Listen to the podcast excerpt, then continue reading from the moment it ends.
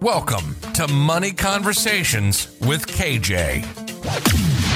KJ is a lifelong entrepreneur who's made a lot of money, lost a lot of money, and found his way back again. If you're looking for a sterile how to, you're in the wrong place. KJ and his guests will walk you through real life situations told by the people who live them, and they are as messy as they are inspiring. Each episode will offer lessons learned, advice on how to replicate successes and avoid pitfalls, and a new perspective to power your financial literacy. Far from a one size fits all, this podcast can help you build a roadmap to your personal promised land. Milk and honey for some, whiskey and steak for others, and remind you that you're not alone on this journey. Well, welcome everybody. Welcome back to the show. I'm your host KJ. I have I have a guest here that I've been really excited. We talked about this, I don't know, four, five, six weeks ago about about bringing him on, and he's here today. And I, I'm really excited because I know, as most of my guests, part of the story, but not all the story. But I think the value that this gentleman is going to bring to the table today is his experience, what he did for most of his life as a living, right? What he did for a living. And then I know he's also a Dave Ramsey graduate. So we're going to get a lot of good perspective. But uh, welcome to the show, Mr. Steve Kelly. How are you? I'm well, thank you. Great. Uh, you know, Steve, let's start with your story before we start. I think we're going to do a lot more educating today to the folks out there, which is why they listen, right? They want to hear all of our different stories that that how we live our lives, and we're going to get into that. But let's let's start in your story first. Which my first question, generally with most people, is as far back as you can remember. That is, what how what age do you think you were when your mom and dad sat you down and taught you about money? Never. Never. N- not one lesson. No. Well, and to be fair, there wasn't a whole lot of money in the house to talk about. But still, money lessons. Well, yeah. I mean, uh, I, I and I, and I've shared this with you a little bit, but I'll I'll dive a little deeper. Um, grew up pretty poor, and then in uh, probably the early seventies. Uh, my dad had an opportunity to pick up a gas station franchise in Northern Illinois. And in like 73, 74, 75, mm-hmm. he was making 65, 70 grand a year.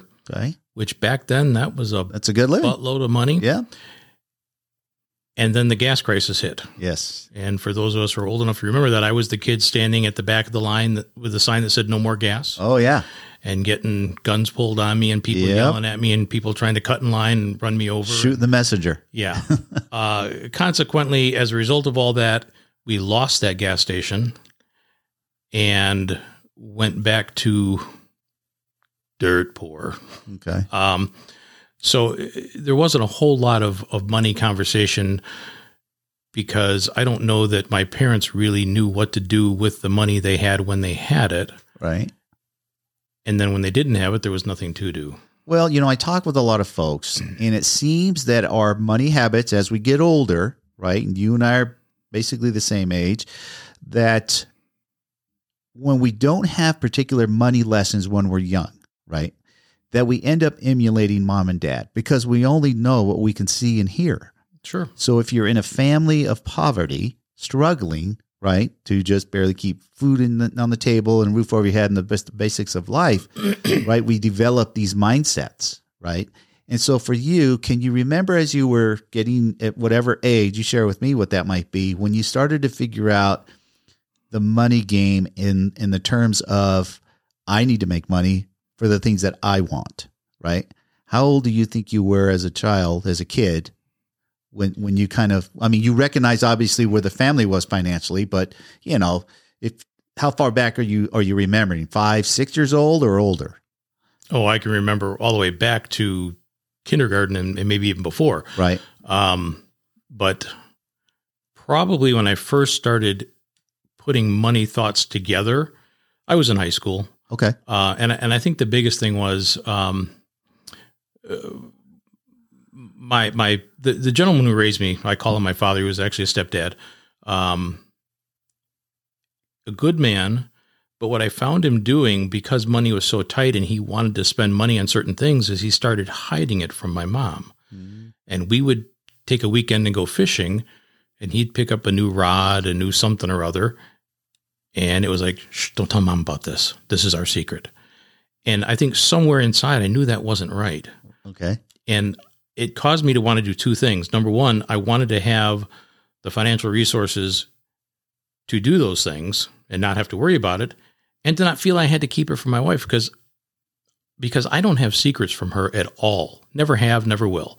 Um, and and I don't have a relationship where if I want to go spend money or she wants to go spend money, we talk about it. You know, we have this rule: if you want to spend more than hundred dollars, hundred and fifty, we're going to talk about it. But there's never going to be. I shouldn't say never. It's an awful long time. It's not going to be a situation where I'm going to be told no by her or she's going to be told no by me unless there's a really valid reason. I'm not going to pull money out of the savings account to go buy a new ottoman for the family room. Right. We're going to save that 200, 400, 600, whatever it is, and we're going to make that purchase. I'm not going to tell her no. I'm going to tell her not now. So that came from that young age when you saw your dad doing that, right? Correct. And I think we can both agree that was kind of normal back then, right? Because you can see that ha- in movies, right? The, the, coffee can, so to speak, right?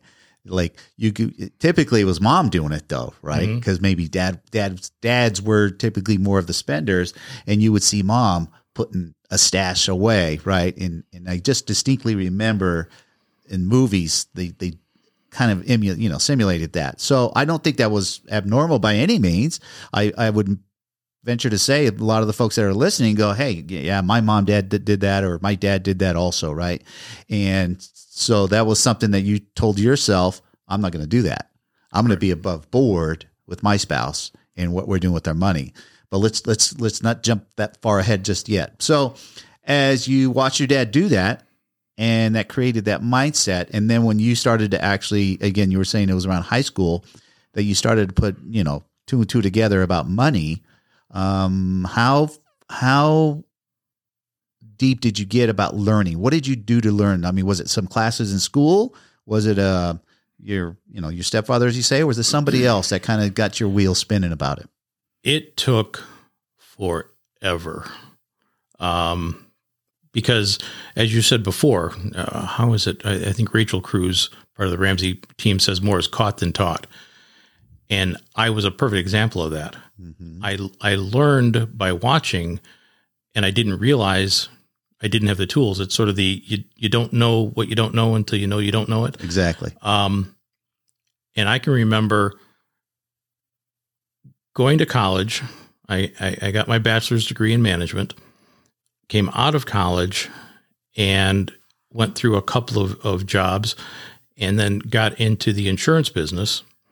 And the company I worked for at the time was an insurance and financial company.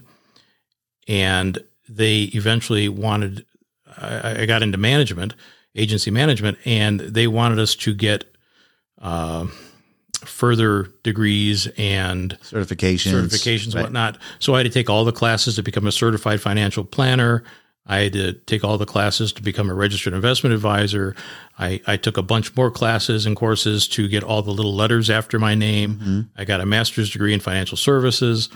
Um, and I still didn't understand personal finance.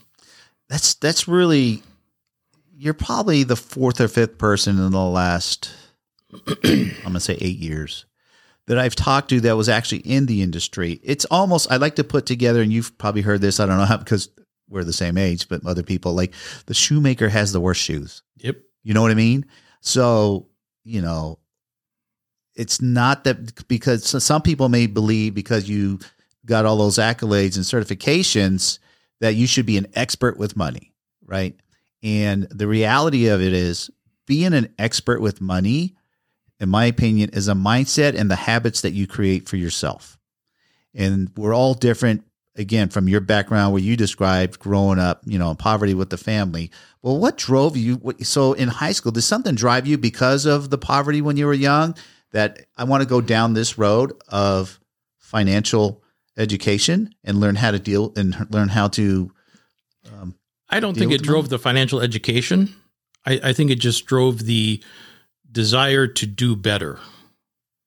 Okay. the desire to have more than than my parents had, uh, to be a better provider than my parents were. Oh, that was the motivating factor then. It There you go. I, I mean, if, if if I could back up just a second, um, after my dad lost the, the the the gas station franchise, we spent a number of years. We lived on a farm. We didn't farm, but we lived on a 600 acre farm, and for probably three or four years, if we didn't grow it in a garden, shoot it in the woods, catch it in a lake, or barter with another farmer, we didn't eat it. Wow.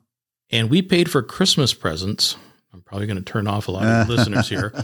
My my father and I ran a trap line and we trapped muskrat, mink, fox, and raccoon during the winter and we would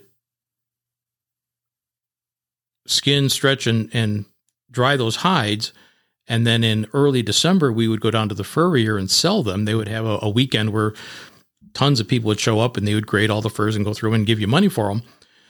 And that's how we paid for Christmas for the family Wow. for four years. So this is in the 70s. Yes. This is before PETA and, and, and how people feel about that in today's world. I don't even know if that's even legal today, is it? Oh yeah, absolutely. People are still doing it. Absolutely. Okay. I mean, at the end of the day, guys, we have to do what we have to do to survive. Well, and and a lot of what we did, you know, like the raccoons, this was in northern Illinois, and there are a lot of golf courses and a lot of high end golf courses. Right. Muskrats wreak havoc on the greens mm-hmm. when there's water around them, and raccoons wreak havoc with wreaks wreak havoc with the outbuildings because they literally get up on the roof and rip a hole in the roof to get in there to get at warmth and food. Wow.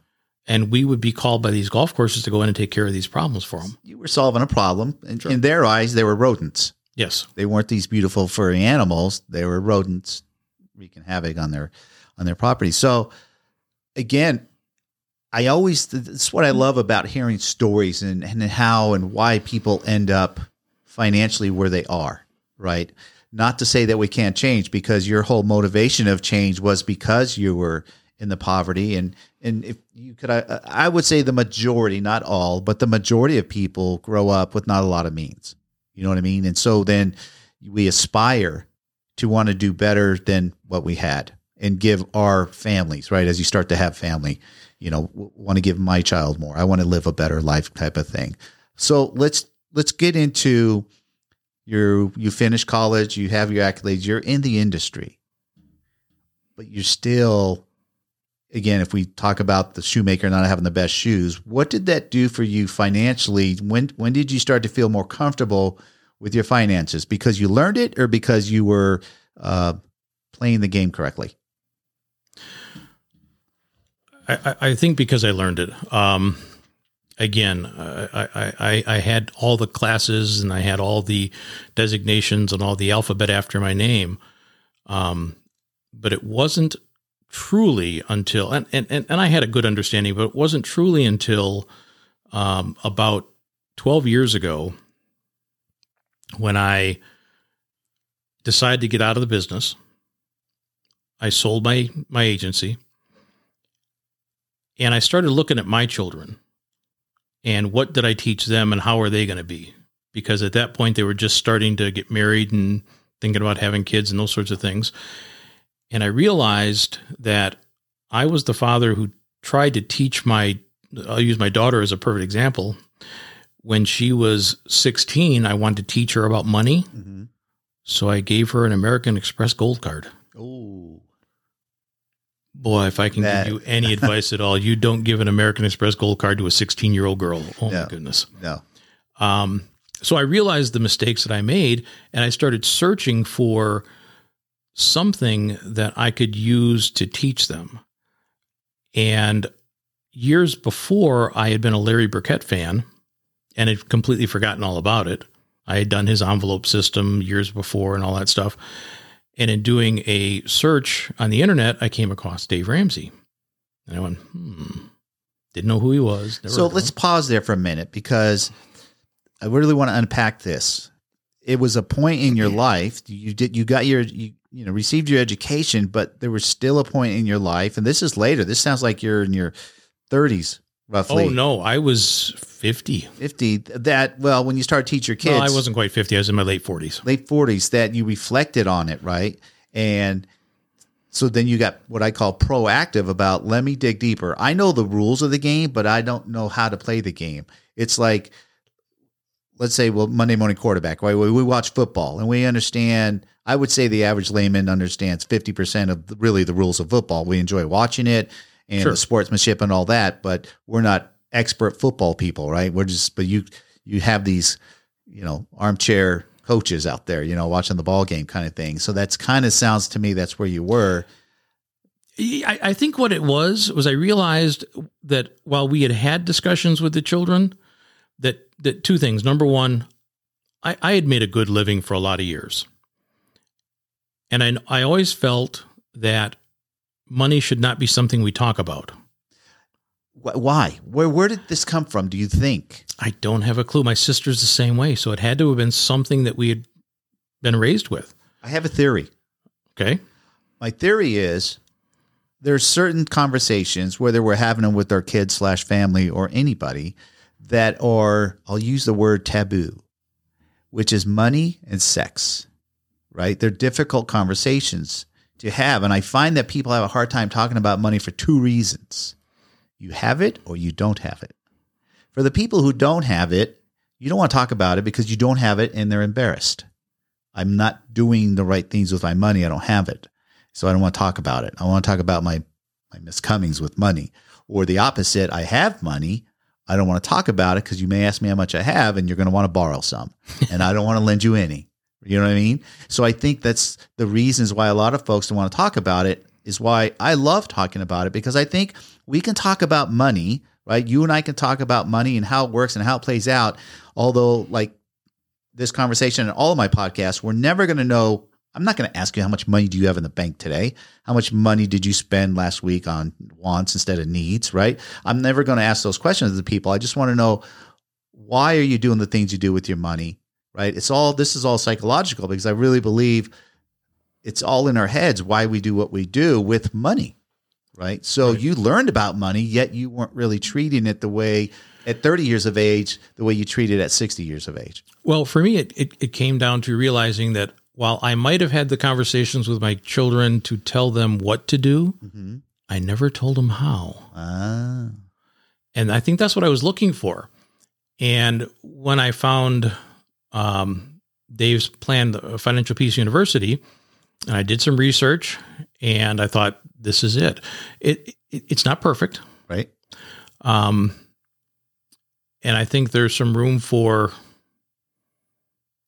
some difference of opinions on a couple of things. Mhm. But by and large, I think for 99% of the people out there, it's a great program. Yep. So what I did is I found a, a class at my local church. I signed my wife and I up for it. And trust me, she didn't want to go. I told her why. I then bought an instructor kit for myself to go through the class. And I bought a kit for each of my children and their spouses. And I called them up and we at that time we were doing Sunday dinners every every week and I said, "Here's the deal. I'm going to take this class. My class is on Thursday." That next Sunday, we're going to sit down as a family and whatever I went through that week before because it's a 9-week course, Mhm. whatever I went through that week before, we're going to do it at, at home before dinner. If you want to have dinner, you got to sit through the course. And what was the feedback on that? A little pushback or Uh, there, and I bought them all a kit, so they all had the, the materials. I wasn't copying anything. I, I I tried to do it right. right? And the first week, they're like, "Oh my god, I have to do this." Well, you you can agree. Finance talk is like watch, watching paint dry, right? It's not an exciting, Absolutely, thrilling thing. absolutely. But I can tell you, we went through that first class, and the second class they came back a little more enthusiastic. And the third class, what I noticed was my son's wife, and and not not necessarily my kids, but their their significant others, came with notes of questions from what they'd read and what they and mm. and You and they you were sparked absolutely, and they were all in. And I can tell you this: I I believe in in, in my heart and soul that each of my three children are going to retire as multimillionaires Great. because of it. Right. So you were proactive Had you not done that, I'm sure you're, you know, most people are okay in life, not great, but like you said, they'll be millionaires because they've put money to work, right? They've they've understand how compounding works in their favor, which is time. And so when you did this, how old were they roughly? Um, my my oldest would have been about thirty, not quite thirty, late twenties, Okay. Okay. and then my youngest would have been probably 23, 24, 22, somewhere in there. Which gives them a good 30 years, a little more to compound money, Right. right? And I think what it taught them more than anything, I gave them the the what to do things, Mhm. And the biggest what to do was learn to sacrifice. You talk about it a lot. Live below your means. Right. If you earn hundred dollars, live on eighty. Live on eighty five. And that's what we don't do in this country. Right. If No, we don't. If I we make mean- a hundred, we spend hundred and two. I try to teach people, you know, the wants and needs lesson, right? Uh, Because we all live more in the wants world than we do the needs world. And we don't realize what we're doing until down the road. And, and I, there's nothing more valuable than our time, right? We're only here on this planet for so long and we want to enjoy the whole time we're on the planet, not just the end years, right? People used to call it the golden years. I don't even know why they called it that, right? Because one of the questions I, I ask people, hey, what age is retirement? And what do you think they tell me? Sixty two or sixty five. Which is, if you think about it, absurd. Yep. Why do you? Why does it have to have an age on it? It doesn't, right? And I, and there's a few there's few examples that I can use about that it's not age, right? Because if retirement means what, right? Does it mean that you have plenty of money now? Is that what retirement means? Does retirement mean I have no money but I have time? Right? So we ultimately want both time and money. But if you look at someone, some of these people that I'll just call them wizards, um, a Mark Zuckerberg, right, who created Facebook at the mid 20s, right, and literally became a billionaire before the age of 30. Like this guy could have walked off into the sunset with his money and just done whatever he wanted. But his passion was what he does, right? He created something that has evolved and still evolves today, right? He's always evolving in that thing. So it wasn't about the money. It wasn't about the money at all. But I think when society puts in our people's minds that retirement's an age, then when I ask people that are in their early 20s, so to speak, uh, have you thought about retirement? No. Why? I'm 23. Why do I need to worry about retirement? That's way down the road. Is, Well, that, a, is that a mistake? Yeah. Um, number one question I used to ask people back in my previous life was, you know, what does retirement look like to you? I would never say, when do you want to retire? I would say, what does retirement look like to you? Well, I want to retire when I'm 65 or I want to retire when I'm 55. They'd always have a, a, an age have to an it. age. And I'm like, that's, that's not what I'm asking. When you retire, what does your day to day life look like? What do you want to do? Do you want to travel? Do you want to sit on the back porch and watch grandkids? Do you want to train dogs? Do you want to go hunting, fishing? What does it look like to you? And they would go, Oh, I've never thought about that. Right. Right. And I love the one, and, and I think a lot of people, a high percentage of people are going to say, I want to travel. And I say, great, where do you want to go? And usually they'll pick some, you know, Italy or wherever, somewhere on the other side of the pond, so to speak. Great. Have you ever broke it down what it would take for you to go spend a week or two weeks in Rome or wherever it is that you want to go? No. Well, then how do you know how much it's going to, you know, cost you to go do that? And if it's dollar X, whatever this dollar amount is, let's just for example's sake, say it's ten thousand dollars. Well, how much do you need to put away on either a weekly or every time you get paid or monthly basis to reach that goal? That's just a goal that you want to go do that, right? Ex- have that experience, so to speak. But people don't break it down. And if you don't know that number and you can't set that goal, guess what? You're never going to go. Yeah, and I, and I, you know, one of the things I used to always talk with with my younger clients was you have to have those goals, you have to have that vision, but you also have to realize that that vision is probably going to change. It's sort of like when you're 30 years old and you finally buy your forever home. It ain't. It ain't forever. My wife and I bought our forever home seven years ago. We built a little house, and we're realizing that it probably is not. right? You know, and I had that conversation yesterday. I got these clients that are in the military, just moved here to Vegas, and and it's their first home, and they've been married. They're newlyweds. They haven't even been a year yet in there, and we're looking at homes. And I asked them that question. I go, well, let's talk about how long you're going to live here, because this is going to determine what we should be buying. Because you don't believe it's your forever home. No, because they're not from Vegas. They're not likely to live here the rest of their lives, kind of a thing. I go, then this is an investment. So let's make decisions based on you tell me it's five to seven years. In five to seven years, that you're going to get a good ROI on this investment. So let's not just be totally emotional about the decision. Let's make this an investment decision. And it totally changed their mind of looking at it that way, right? Because your first home in your mind, you might think that this is my forever home. And here you're stating at the age a little over 60, like, this is probably not my, I'm going to, because you, I think you probably outgrew the home you're in. I don't think we've outgrown it so much as we realize that there are things we would like to have in the home that we don't have. Mm. And I don't know that we'll ever move this. We may be right. here forever. We, we, certainly don't have to. It's a great home. But there are some things we'd like to have. Right. Um, I mean, let's face it, we may not be in Vegas 10 years from now. Right. We'll probably stay here until our grandkids are done with us. when they're old enough, they don't want us around anymore, then we'll move. well, I think the point is we all don't know our future path for sure. Amen. We can we can think that we want to know, but really you don't want to know. It's like knowing if you knew the day you died, would you want to know that? No. No, we don't want to know that because the time now that that time clock just starts ticking and you're like, holy crap, I'm dying next Tuesday. And I didn't do everything I wanted to do. Right. So we don't know that. We don't want to know that date. We don't want to know, is this our forever home? We just don't want to know those things. We're going to live our lives the best we can to be as comfortable as what makes us. Like I always tell people, figure out your number, right? Because your number is your number. There is no one size fits all in this game of money. We're all different people. Some people aspire to be a billionaire and don't realize the responsibility it comes. The more money you have, the more responsibility it takes to, to keep it. Sure. A lot more is responsibility. And I think if if you've never had it and you're over 50 years old, you would struggle to have it. Well, you, you said something that is so to the point. Mm-hmm. Retirement is not an age, it's not a mindset, it's a number. Hmm. And you have to go through the exercises of figuring out what is what does retirement look like to you? What do you want to do? And what's it going to take?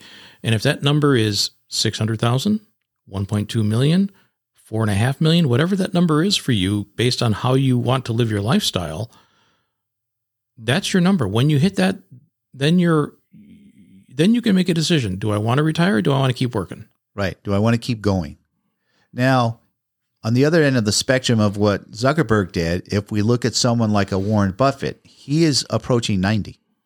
This guy still goes to work every day. Mm-hmm. Does he need to go to work every day? He hasn't needed to go to work for a while. A long time. So for him, it's the fun. It's fun for him. It's a game, right? And it's just a matter of, especially in today's world, game. There's gamers. There's people that make a living gaming, right? I had a project a few months back on a a home that was worth around two million bucks. And I always talk to my clients, oh, what do you do for a living kind of thing? And he's like, I'm a gamer. I'm like, what do you mean? He goes, I'm a gamer. I play games all day long. I'm like, sir, really?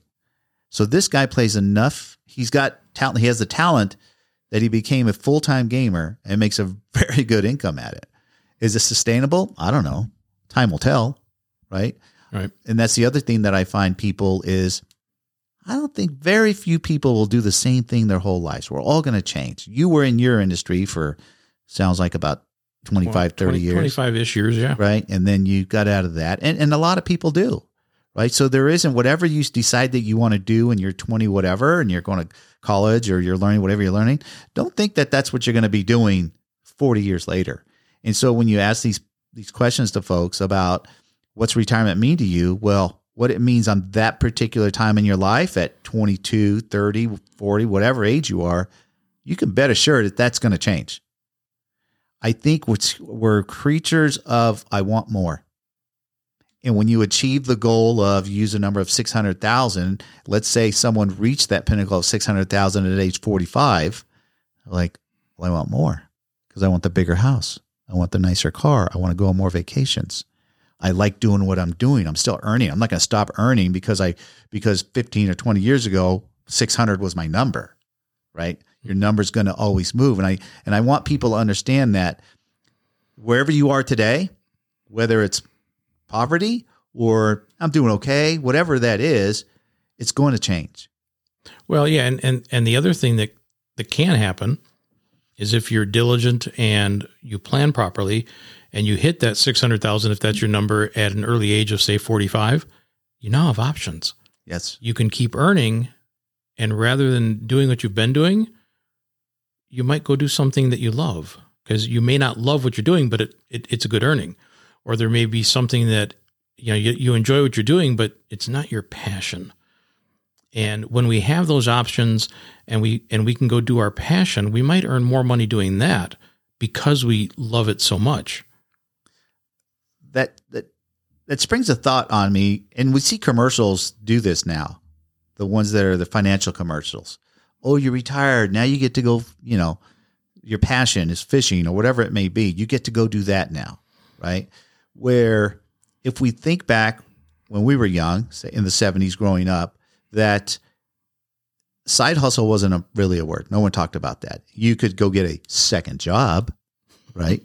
and and I'm sure plenty of people out there have second jobs, and I and I like to teach people the difference today between a second job and a side hustle, and that sometimes in today's world, I'm seeing that okay, they've got their job because they're supporting a family or their lifestyle, whatever it is, but all of a sudden, I'm going to start this side hustle because it looks fun, kind of right. I, I think I can enjoy doing that, and then their side hustle replaces their job, right? But you can agree that the youth today, and I'll say anybody under 35, has opportunities that you and I never had.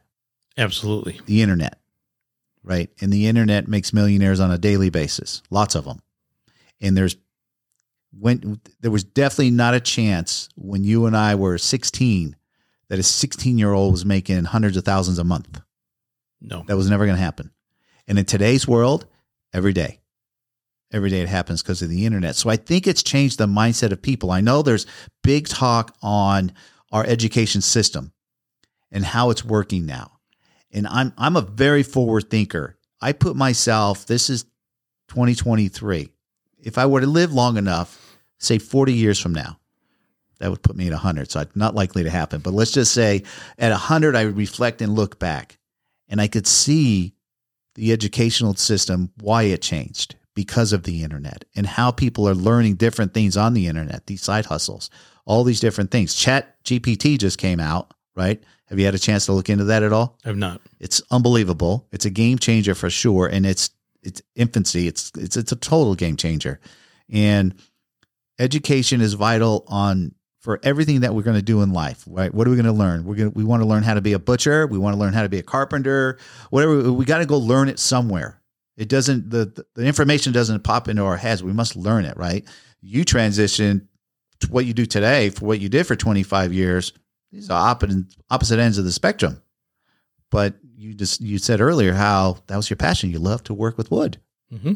You know what I mean? And so you found a way. Hey, I can still make an income doing what I love to do. And Steve's a handyman, right? I don't think I stated that. And there's I don't know, there's got to be a million handymen in the country right now. Yep. Right? People who lost their jobs who have skill sets that they developed from however from from dad or whatever they did, you know, shop in high school or something. And out there making pretty good livings at it. I make more money now probably than I did before. And but people would look at your previous career as how would you describe if someone looked and said, wait a minute, that guy had the, all the, the master's, the college degrees, doing a corporate type job, but, but now he's a handyman. And the stigma or opposite also, would you agree? Like, like you downgraded. You know, here's the thing. But you didn't downgrade. I didn't. And, and, and I can tell you this in, in my former career, whether I was helping someone with their home insurance policy or their retirement planning, or doing an estate plan to make sure that the family business or farm or whatever would pass to future generations the way they wanted it to. I am more respected today because I can come in and fix a leaky faucet or track down an electrical problem or whatever the case may be. I am more respected today than I ever was as their financial advisor. Well, because whether they, I think that when you were that's a problem when you solve someone's financial problem. That's a good thing. it doesn't appear to be as important as this damn faucet's been leaking for three weeks, it- it- and now I have the money to call someone to come in here and fix it. And I love this guy; he fixed my faucet. Yep, and and I think to a certain degree, people look at you when you're coming in to talk to them about money or insurance or whatever the case may be with a certain amount of skepticism, and they think you're coming there to screw them Right? just a little bit. You're coming. I mean, I may be coming in to talk about how you want to allocate your 401k. I'm not going to make a dime off of it, but there's still skepticism in there because what's his game? What's he trying to do here? So, and and I don't have that when I walk into someone's house now. You're solving a problem. Absolutely. You're solving a problem. And, and you know, it's financially when we talk to people, we talked earlier that uh, a lot of people are nervous to talk about money, right? Yep. Because they think they're you're trying to take their money somehow, some way. Yep. You're, you're weaseling your way in. He's going to get some of my money, and we, everybody works hard for their money. So, well, maybe not everybody, but most people, right? Uh, I mean, when you love what you do, like you do now, uh, and you make good money at it, you don't feel like you're robbing someone. You're giving good value. Yeah, absolutely. You know what I mean? I mean, I give good value when I help people buy or sell a home. When I flip a home, and I'm, you know, I've got one in contract now. I sold that latest one, and people just love what I did over there. That's good value. People appreciate what I've done over there. So, I think when, but but do you believe that it's more? More people should have money conversations without getting into details of what that whoever they're talking to about their particular money. Like, hey, you're wealthy. How'd you do it? What are you doing? Well, sure. It, it, it's just like if if um, if if I decided I wanted to get in shape and have a six pack again, who am I going to ask? You're gonna call an expert, Uh, yeah, I'm I'm not going to go to the guy that's got a keg instead of a six pack. right? I'm going to go to someone who's done it and continues to do it.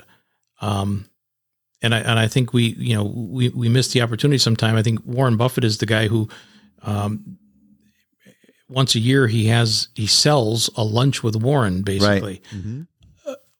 People pay tons of money for that. People pay a million dollars to have lunch with that Yeah, guy. because it's worth it. It is what he can what he can share with you. The value he can share with you in an hour could take some people a lifetime to learn. Mhm. Right? I personally know of a guy that did spent the money. I think he spent six hundred, which is a boatload of money. Ultimately, uh, today his net worth is probably a hundred million dollars, right? Because he he shares because of that lunch with Lauren with Warren, right? The things he shared with him on what this guy was getting ready to do in business, you know, and, and the story ends up now that this guy's worth a hundred million bucks. So, yeah, but that's everything in life. We can take that all the way down to the financial advisor who's going to make, you know, some of these guys are going to, yeah, they're they're they're going to help you, but they got to get paid too. Sure. Uh, So, so I think if if we could educate ourselves, and I think it's it, it should start in high school. There should be classes in high school that teach good, solid personal finance. Why do you think there isn't? I don't think anybody knows how to do it. I mean, I know Dave Ramsey's got a, a high school curriculum that is really, really good. I've actually taught it a little bit, um, not in the setting he wants it because he wants it in high schools, but it's in like half the high schools in the country. But if we could teach people that, and then when they grow up, they teach their kids and they still have it in high school. I think we change everything. But you asked the question, why do you think we don't we don't do it? I I, I think it's because we have this um, this mentality that we want it all now. And so we want to we want to consume everything we make and if that education goes contrary to that desire we I don't think we ignore it so much as we just say no I'm not going to do that. I don't want to go down a rabbit hole, but I'm going to share my opinion on it. Okay. Which is, it's kind of ironic. The, curriculum at school is dictated first by the state, and then the government also wants to throw their two cents in. And they mandate for kids to learn certain subjects. And why they wouldn't want to mandate why we learn financial literacy, I've just felt that in the early 1900s, when you were going to school, like let's say let's pick a year 1905, right? People were mainly living on farms. Kids at the age of six would work their farm, and a lot of them that's just how they would finish life. They're they're not they don't even go to school. But then they schools came about. Schools started in the late 1800s. Classroom setting school as we understand them today. when Henry Ford developed the assembly line was a game changer, Sure. right? Because he was able to put people to work. And I think the mindset of state slash government was we need worker, I call it worker bees. Not everybody can be a business owner. Not everybody can be a farmer. A farmer's owning a farm is a business, right? Absolutely. Whatever you were doing at your farm, whether you're growing, you know, wheat or whatever, or farming pigs or whatever, it was a business. You were selling stuff that you were farming. And as time goes by, I think it was not in their best interest to teach people really how to play the money game, although it's not against the law to be proactive about it. And so that for the folks who are like got real hungry, not literally hungry, but hungry for money and hungry for wealth and status, they really studied the game, right? The stock market got developed. People are in there learning how to go put money in there. And so today, I'd like to say, in today's world, as we've evolved to where we're at today, I think it's the responsibility of all of us to learn the object of the game is to make money make money. You and I cannot, nor do we want to work our whole lives, right? It should be our choice. Sure. But for too many people out there, they're literally working until they die. Like Warren Buffett says, if you don't learn how to make money while you sleep, you'll work till you die. And the only reason you make money while you're sleeping because your money's working. Well, You've invested. Sure. What, what's the old line? There, there's only two ways to make money: men at work and money at work. Yeah. Pick one. And and money makes more money. Money makes more money than you and I can ever make it because there's only 24 hours in a day, and we're obviously not working 24 hours a day, right? We don't want to, and we have other things that we want to do. But I think the concept of people who know nothing about money that doesn't even equate in their minds to put money to work because one, you'll use the word investing. You must invest, and it scares people. How many tables did you sit at where, well, we need to start investing 15% of your money? Whoa, whoa, wait a minute. What do you mean? Because there's no guarantee on any investment. And you know, as a professional, you can't use that word. I Right. like to teach people if someone came to you and says, Oh, I guarantee you're going to make money on this, whatever tip that they're giving you, right? You got to run the other way. Absolutely. You got to run the other way. You cannot, if any, if they're getting ready to scam you. They're getting ready to take your money. So people are scared, fear, fear of loss that I'm going to lose money if I invest it over here. Not understanding it's a long game. Because yes, money, when we invest money, it goes up and down. But over a long time, like you could look at the S&P 500 over 75 years or whatever, and you know, it's made money over 75 years. It hasn't lost. Does it lose in between? Sure. Sure. It was down this week 3% or whatever. But people are scared. How do we get them over that hump of not having the fear, but understanding that putting your money to work is a good thing? How do we get them over that hump? I don't know. That's a tough one, and, and I I've dealt I dealt with it for half or a quarter century.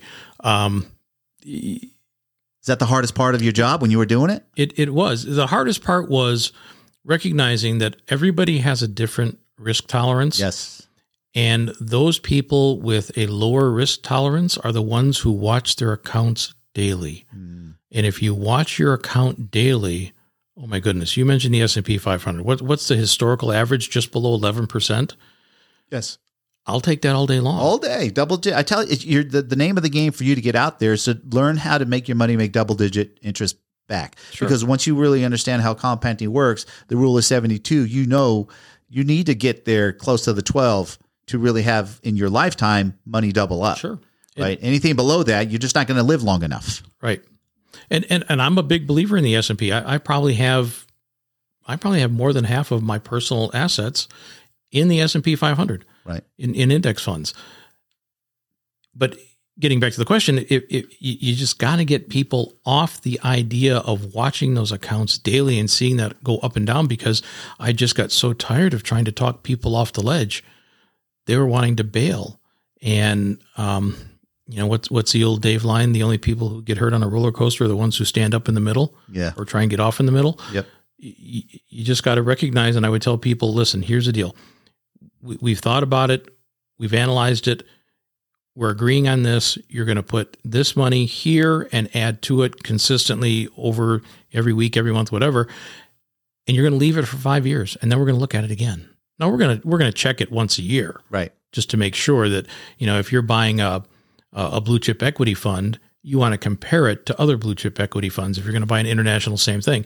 And if all the internationals go down and yours goes down, okay, that's that it, it did what what everybody else did. But if everybody's goes up a little bit and yours goes down, well, maybe you've got the wrong one, Right. and you have to analyze that. But by and large, you just have to have the stomach to leave it alone. The one they leave alone, though, the one vehicle today is that 401k. It's because it's harder to see sometimes. Not just that, but I think most people don't understand that they do and can have control over that account. Well, and, and I also think they leave it alone because Their employer told them to. Well, th- th- they didn't. How can I say this correctly? When when you get your paycheck, when you get a thousand dollars, and someone tells you to put 150 over here, and you do that, you put on you put 150. Right. But if I take it directly out of your paycheck, you don't see it. It's kind of like taxes. Right. If if we had to walk down once a week or once a month to an IRS office and hand them the money for the income taxes, Ugh. we wouldn't have income taxes in this country. No. Somebody do something about it. Yep. So the 401k kind of has that same mentality that it's not really real money because I didn't put it in. When in fact they did. They did. Absolutely, they did. And I remember the story 60 Minutes did about the 401k back when the 08, you know, meltdown happened. And not all, but most people lost 50% of their portfolio. 50%. It's massive because a lot of these people had their 401k for years and years and years. And a lot of them on the 60 Minutes special was about they're they're literally grown men and women just crying like I was supposed to retire next year or 2 years and now I don't know when I can retire, right? They were really freaking out. And when I say, so the, the big lesson here is that like not everybody lost. So the question is, why did some people lose and some people didn't? Well, it, it you can use that example. You can go back to uh, 9/11. Um, after those events, the market just suddenly tanked, especially 9/11. And the people who lost were the ones who panicked and jumped out. Jumped out. But if you left it alone, I mean, what did it take 9/11 to come back to to where it was like 48 days or something like that? Right. I, would have to look it up to be sure, but It was a short time. it wasn't very long.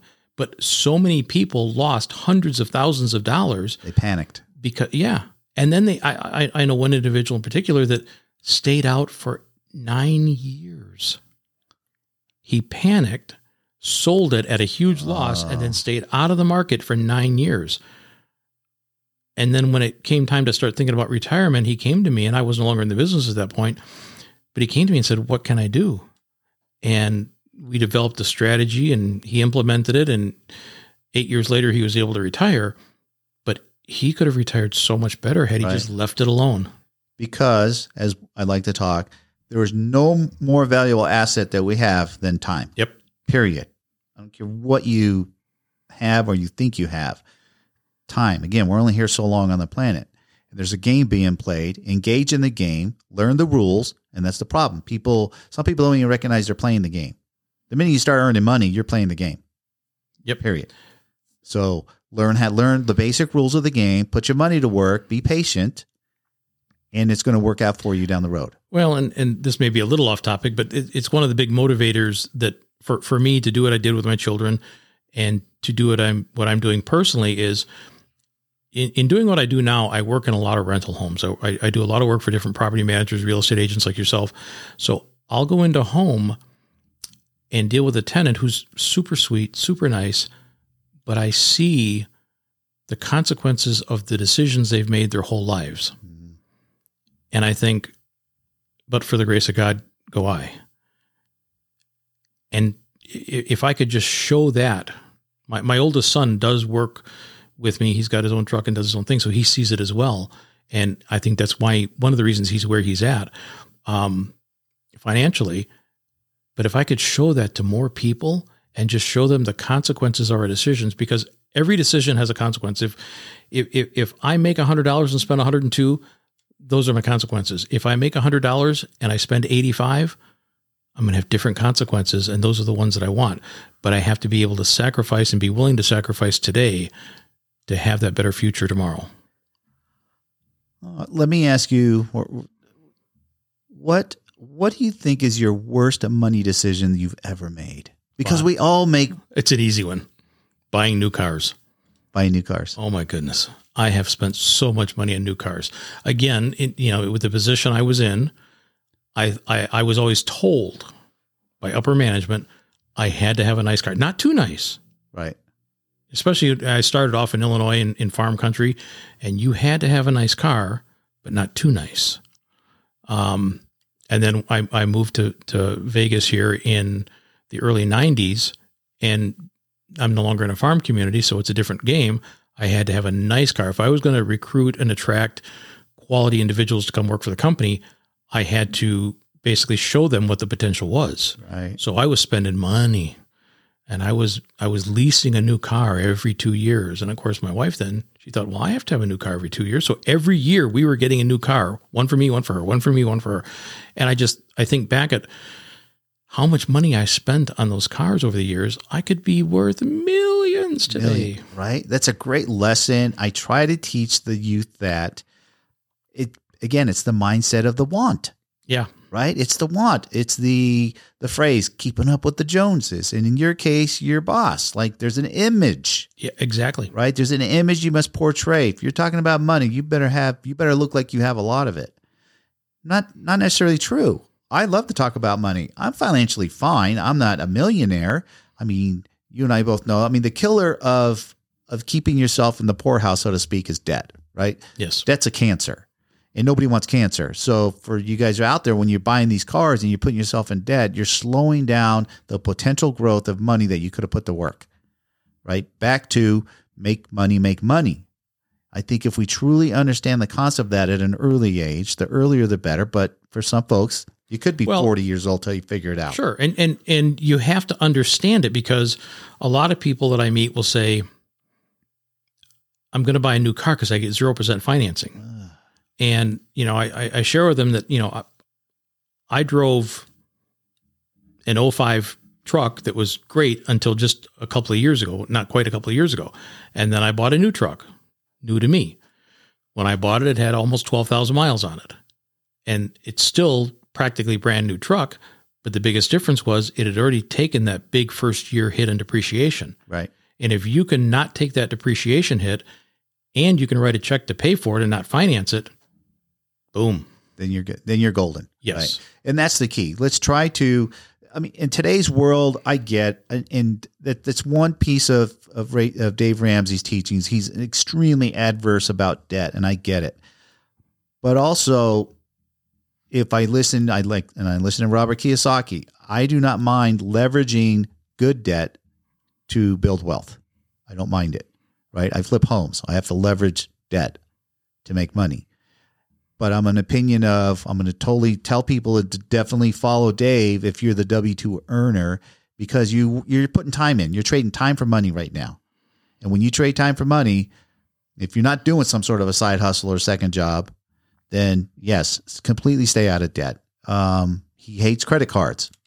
I'm okay with cards if you are responsible. Not everybody can be responsible. Some people learn the hard way. They get a card, they rack it up, they get debt, and then it takes years to get out of debt, and then they go, "Okay, I want, I'm not going to do that again." Well, the, the, the card thing is, is a double edged sword. Yes, Um, it, it's not only that you rack up debt, it's that, and, and I think it was at MIT that did the study. They found that if people using credit cards spend like 35% more yes, than if they than if they use cash or even a debit card. And if you recognize that and you don't overspend, yeah, maybe there's nothing wrong with using a credit card for some things and paying it off at the end of the month. You know, you you put- you put your gas on it, and then at the end of the month you pay it off. Um, you know, I'll be honest with you.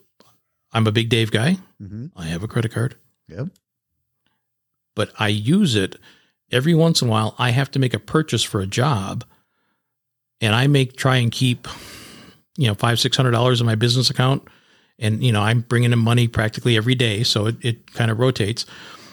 But if I have to go spend twelve hundred dollars on something for a job or eight hundred dollars, I might put that on a credit card, and then at the end of the day when I get paid, paid off. I pay it off. Yep. Yep. So you're being responsible, right? It's just the folks out there, and you know the term credit cards are bad. I, the term is silly because a credit card's a piece of plastic. Okay. Sure. The bottle of water is a piece of plastic. So is this bottle of water bad? No, it's a piece of plastic. So credit card's not bad. It's the people using them irresponsible that give, you know, the credit card a bad name. So I'm with you. I'll use mine for multiple reasons, and I taught my my my girls that for safety reasons, I rather see you have a credit card for your purchases. Right? It's getting to be more unrealistic to pay cash for things, and I don't think that we're going to be in a cash society for a lot longer, where everything will be digital pay. Right? So then the cash is gone. Learn how to do that now. It's a psychological thing right? They just psychologically, I got a credit card with a $3,000 limit. They think that's their money. It's not your money. Sure. It's not your money. That's the word. That's why they call it a credit card. They extended you credit. You are worthy of using this money. Some people only have credit cards for a $300 limit. That means you're not that worthy of anymore. You're not, I don't trust you with any more than three. And there's people out there that have credit cards that are unlimited right? Get American Express Black Card, whatever you want. They're going to, yeah, because you've proven that you pay your bills and you make enough money. And they'll do that for you. So uh, there's a lot of people that are responsible and use their cards. I understand why Dave teaches that. He's trying to keep people out of trouble sure. because the statistics show that there's, you know, we I think credit card debt today may be the largest debt. It may have surpassed uh, school loans right now. I, I think it's, it's, right. it's climbed over the last 12 months because of COVID and everything else. That it's it's horrific. But at the end of the day, what do people end up doing when you rack up too much credit card debt? They end up just going filing bankruptcy, yep. and it gets wiped out, right? And I share with people, how do you think credit card companies make money, right? And most folks will tell me, well, the interest they charge, they make a lot of money on interest. And I say, you know, they're definitely making some interest on you guys, but trust me, that's not the, the number way they make money. The number way they the number one way is every time you swipe that card, that merchant pays them. Yep. That is how they make the bulk of their money. And so that's why they every other commercial is about a card, a credit card. Go swipe, go swipe. And that's why they don't mind writing off those debts. Like I already made my money off you. Yeah, they're, they're, you swiped your butt off. Yeah, depending on the on the card, uh, it's two and a half to four percent yep. every time you swipe it. Every time you and swipe that merchant's it. paying it, and that merchant pays that, and that's how they make their money. And so the people that are going bankrupt and hey, I'm wiping out ten thousand dollars in credit card debt. They're like, hey, they get to write it off too. So they don't really lose. They don't really lose. They make the minute you swipe, and if you BK on them, that goes on their other sheet when they're doing their taxes. We took a loss, and so they, you know, it, for them, they're not really losing. Yep. So just be responsible with them. I'm personally okay with them. If you are, if now some people I know, I know of plenty of people that got in that pickle, credit card debt took whatever years to t- pay it off, and they're like, then they swear them off, like, whoa, back away. I'm not going to go down that road. Well, if you know that you're that person, then don't don't do that. So with credit cards, again, be responsible. Uh, if you if you know you're not good with them, don't don't use them. Don't get them. Don't worry about it. Um, but back to the safety thing, where I teach my daughters, look, keep always a twenty dollar bill in your pocket for cash because the world's getting crazy out there, just silly, and you don't want to get robbed. And for, for ladies, your purse could get purse snatched, right? Steal your purse, and you have whatever cash that's gone.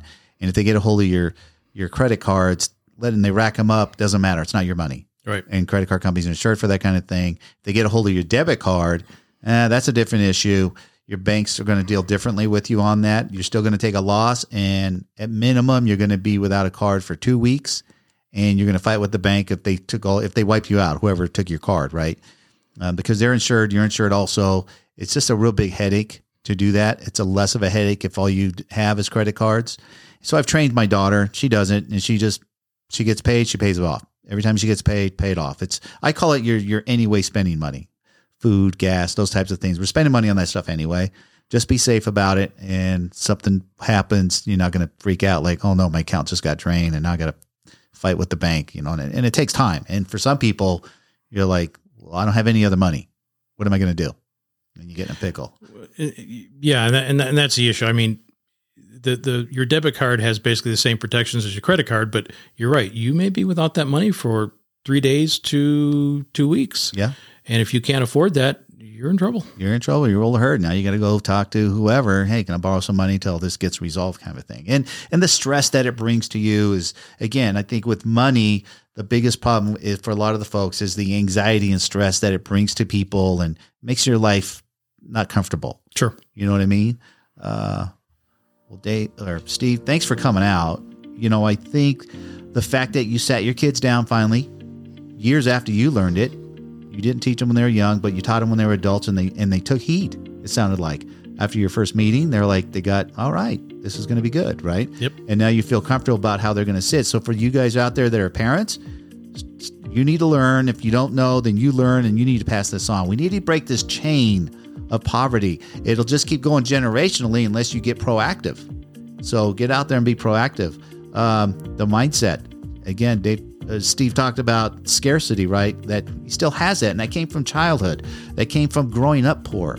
Well, think of the op- opposite spectrum where people who didn't grow up poor, they grow up spending a lot of money, you know, not kept, catching up and getting ahead just because they think that's normal to spend and, and have a, a, a very affluent lifestyle. So either way, thanks for coming out. Thanks for sharing. For a lot of you guys that are out there on my podcast, uh, hit the follow button, the like button, and on the on YouTube, just uh, subscribe and hit the like button on that one also. So we'll see you guys on the next podcast. Thank you. Hey, everybody. Hope you enjoyed that episode. Uh, really enjoyed making all these episodes for you. Remember, we're just having uh, conversations with people's journey with money and the things they did right with it, the things that did wrong with it, and uh, how, how did they really come about getting their mindset with money. So uh, every episode's different. We all have a good takeaway from them. So do me a favor, hit the like button, smash the like button, and subscribe to my channel because every episode that I do is going to be different as all our journeys are different. So you guys take care, and uh, we'll talk to you next week.